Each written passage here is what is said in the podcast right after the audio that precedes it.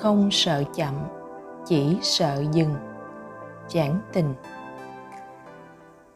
Mục đích của việc dạy và học là cùng nhau phát triển.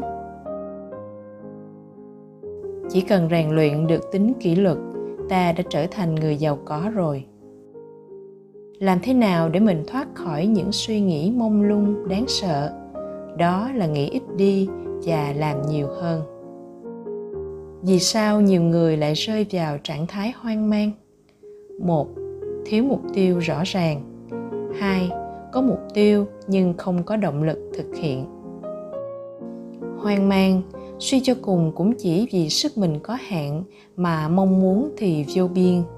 Một ngày nào đó, khi đã sẵn sàng làm bạn với vất giả bắt tay làm từ những điều nhỏ nhất thì bạn sẽ tìm được con đường mình cần đi và không còn bị nỗi lo lắng, hoang mang bủa vây nữa. Những việc sớm muộn gì cũng phải làm thì hãy làm thật sớm. Xong xuôi rồi, tinh thần sẽ thoải mái đi làm việc khác.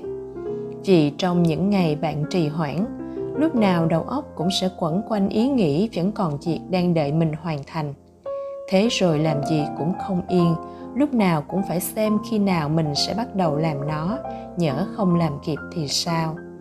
Đến một lúc nào đó, khi ngày nào cũng hoàn thành hết công việc của ngày đó, bạn sẽ cảm thấy vô cùng trân quý bản thân, cảm thấy mình như vầng mặt trời nhỏ sống thật quy củ và không ngừng tiến bộ. Lòng bạn sẽ tràn đầy hy vọng đối với cuộc sống này. Đừng đợi tàu ở sân bay và cũng đừng đợi tuyết rơi vào mùa hè tục ngữ có câu, dưới bóng đại thụ thì không thể có đại thụ. Nếu chỉ muốn sống nhờ giả dựa dẫm vào người khác thì không thể thành tài, càng không thể có được cuộc sống riêng của chính mình. Người tài giỏi đến mấy cũng có sở đoản, người tầm thường đến mấy cũng có sở trường suy nghĩ của những kẻ tầm thường là sẽ có được lợi ích gì từ người khác. Trên thực tế, những người quan tâm đến lợi ích của người khác mới thực sự là người hiểu biết. Bản tính con người vốn ích kỷ, lòng vị tha là sự tu dưỡng, còn đòi hỏi mới là bản chất. Đừng sợ rằng ra ngoài kiếm sống sẽ phải chịu áp lực. Hãy luôn nhớ rằng khi một người phụ nữ bị nhốt ở trong nhà, thì áp lực sẽ càng lớn hơn. Chỉ là cách biểu hiện của áp lực khác nhau mà thôi.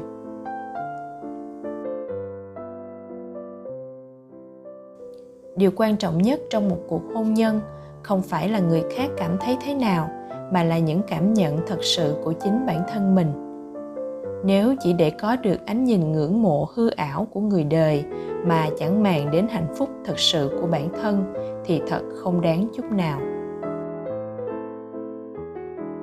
Nếu phải đem sức lực và tài năng có hạn của mình ra để chia đều cho rất nhiều việc, nay làm cái này, mai làm cái khác, thì cuối cùng sẽ chẳng có việc gì thành cả sai lầm chúng ta dễ mắc phải nhất chính là vô số lời hay cũng không thắng nổi một lời dở. Vô số điều thật lòng không qua nổi một lời chèm pha. Vô số ưu điểm cũng không bằng một khuyết điểm. Tại sao nhiều người sống không vui vẻ? Vì họ cứ mãi mê theo đuổi những thứ mình không thể có được, cuối cùng bỏ lỡ những điều đẹp đẽ xung quanh. Cuộc đời không như ý cũng là lẽ thường tình những người quá cầu toàn sẽ chẳng bao giờ có được niềm vui trọn vẹn. Có người muốn tất cả mọi người phải yêu mến mình, cuối cùng lại đánh mất chính bản thân, sống với bộ dạng đến mình cũng không ưa nổi. Cho dù lựa chọn cuộc đời thế nào, thì bạn cũng phải trưởng thành. Vì vậy, hãy luôn cố gắng làm mọi thứ tốt nhất có thể trong khả năng của mình một phụ nữ muốn sống tốt thì nhất định phải giỏi một phương diện nào đó. Cho dù bạn giỏi cái gì đi nữa, hãy sống thật trọn vẹn với những gì mình có và lựa chọn. Sống một cách tùy tiện, tùy hứng, không có kế hoạch, có vẻ rất thoải mái, nhưng thật ra lại không hề thoải mái chút nào bởi lẽ tận sâu trong suy nghĩ của mỗi người đều mong muốn bản thân được tiến bộ và trở nên tốt hơn. Khi đã được nếm thử trái ngọt của cuộc sống kỷ luật, thì chắc chắn không ai còn nghĩ đó là một việc khó khăn nữa. Rất nhiều cô gái đang đặt hạnh phúc của mình vào tay người khác. Người ta làm đúng ý mình thì vui vẻ, hạnh phúc.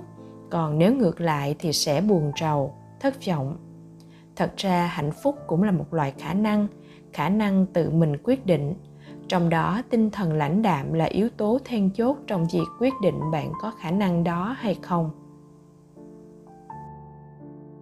Trên thực tế, chúng ta luôn muốn mình nhạy bén để có thể phản ứng thật nhanh trước mọi sự. Nhưng khi đối diện với những điều ngoài ý muốn hoặc những chuyện bi thương thì không nhất thiết phải nhạy cảm đến vậy. Có người nói rằng phụ nữ còn cần đến tinh thần lãnh đạm hơn đàn ông, bởi vì phụ nữ vốn luôn rất nhạy cảm. Thứ nhất, người biết lãnh đạm đúng việc, đúng chỗ, đúng lúc, thường không mấy để tâm đến chuyện miệng lưỡi thiên hạ. Họ sẽ không vì một lời nói sơ ý của người khác mà phải suy nghĩ đến mức tự dày dò xem rốt cuộc thì người ta có ý gì. Những phiền muộn trong đầu họ, một nửa xuất phát từ sự đánh giá mà người khác dành cho mình một nửa xuất phát từ việc nghĩ lung tung quá nhiều. Thứ hai, những người biết lãnh đạm sẽ không dễ bị tổn thương. Nhiều người cho rằng tổn thương là do người khác gây nên, nhưng thực tế đa phần đều xuất phát từ nội tâm của chính mình. Thứ ba, người biết lãnh đạm thường rất chóng quên. Thứ tư, người biết lãnh đạm sẽ không hay bị người khác động chạm nếu muốn chửi bới một người nào đó, tất nhiên người ta sẽ thích chửi tay đôi, chứ chẳng ai muốn đi chửi một bình hoa di động. Tự mình chửi, tự mình nghe cả. Điều cuối cùng, một người biết lãnh đạm sẽ càng hiểu được giá trị thực sự của cuộc sống. Họ sẽ không lãng phí thời gian quý báu vào mấy thứ cảm xúc tiêu cực như vậy rất nhiều người có ước mơ, nhưng thử hỏi có mấy người thực sự vì ước mơ đó mà bỏ công sức để cố gắng, kiên trì đến cùng? Lựa chọn thật ra không khó. Cái khó chính là từ bỏ những thứ không thuộc về mình. Vậy nên, hãy biết tôn trọng và trân trọng sự lựa chọn của bản thân. Bởi vì lòng bạn luôn đặt ở nơi mình không có. Trên đời này không có chứng bệnh khó lựa chọn. Chỉ là bạn hãy hiểu rõ khả năng của mình và gạt bỏ đi những mộng tưởng hảo huyền mà mình không nên có. Con người thực sự sẽ không bị thay đổi, nhưng con người lại có thể bị ảnh hưởng bởi người khác.